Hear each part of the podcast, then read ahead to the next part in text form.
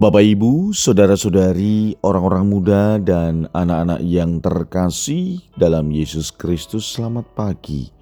Salam bahagia dan salam saroja untuk kita semua berkah dalam.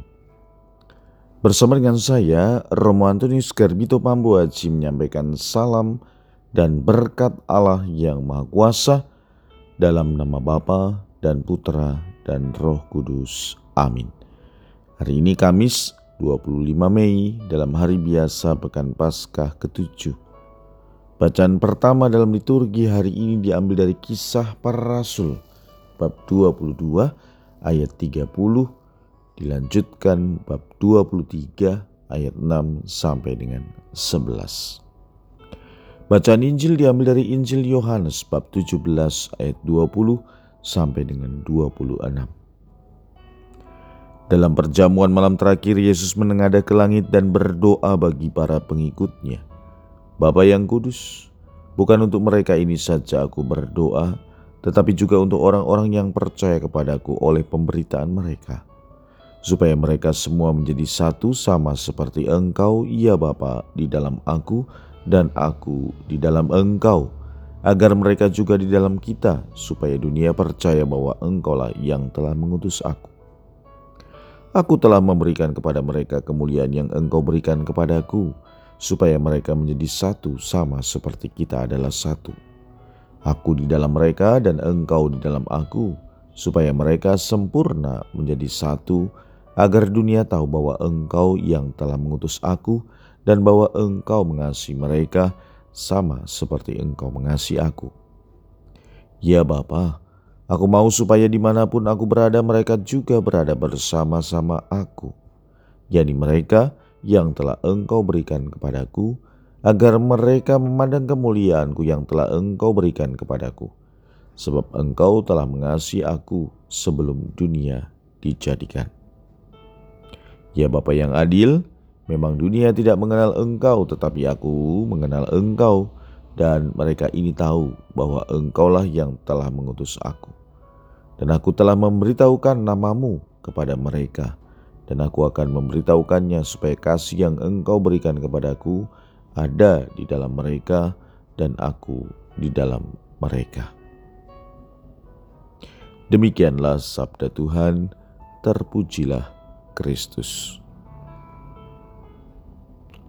Kembali kita mendengar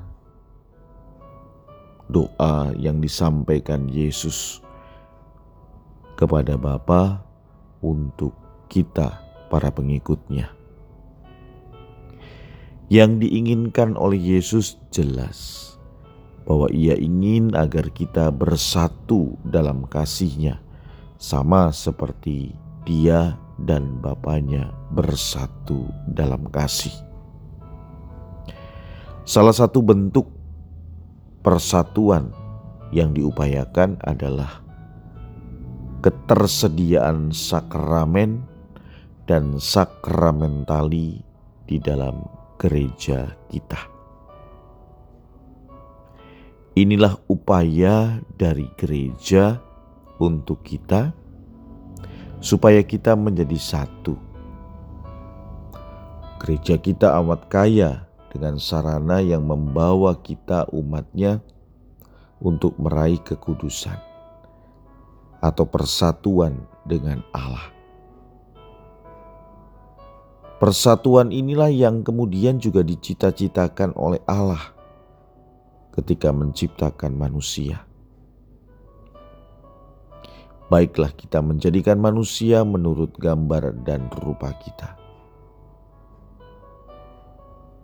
sehingga ketika manusia jatuh dalam dosa, Allah dengan segala cara berusaha untuk mengembalikan harkat kehidupan kudus. Kekuatan doa Yesus juga menggambarkan persatuan dia dengan Bapa.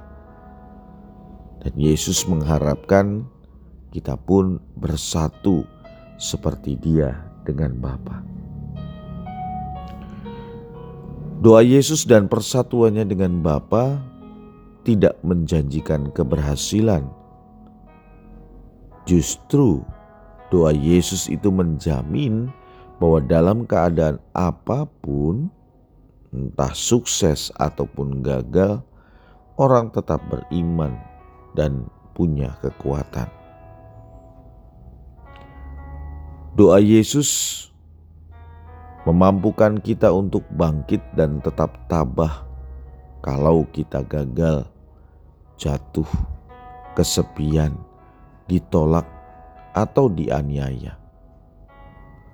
Sebaliknya, ketika sukses, bahagia, gembira, sukacita, doa Yesus membuat diri kita tidak lupa akan orang-orang di sekitar kita yang telah membantu kita menjadi sukses ataupun bahagia, atau orang-orang yang sedang menderita.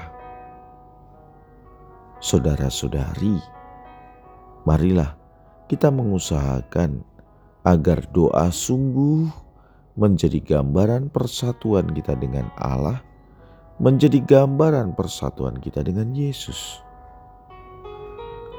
Marilah kita berdoa. Yesus, sadarkanlah kami untuk selalu mengikuti jalan-Mu kuatkanlah kami untuk selalu hidup benar. Berkat Allah yang Maha Kuasa, dalam nama Bapa dan Putra dan Roh Kudus. Amin.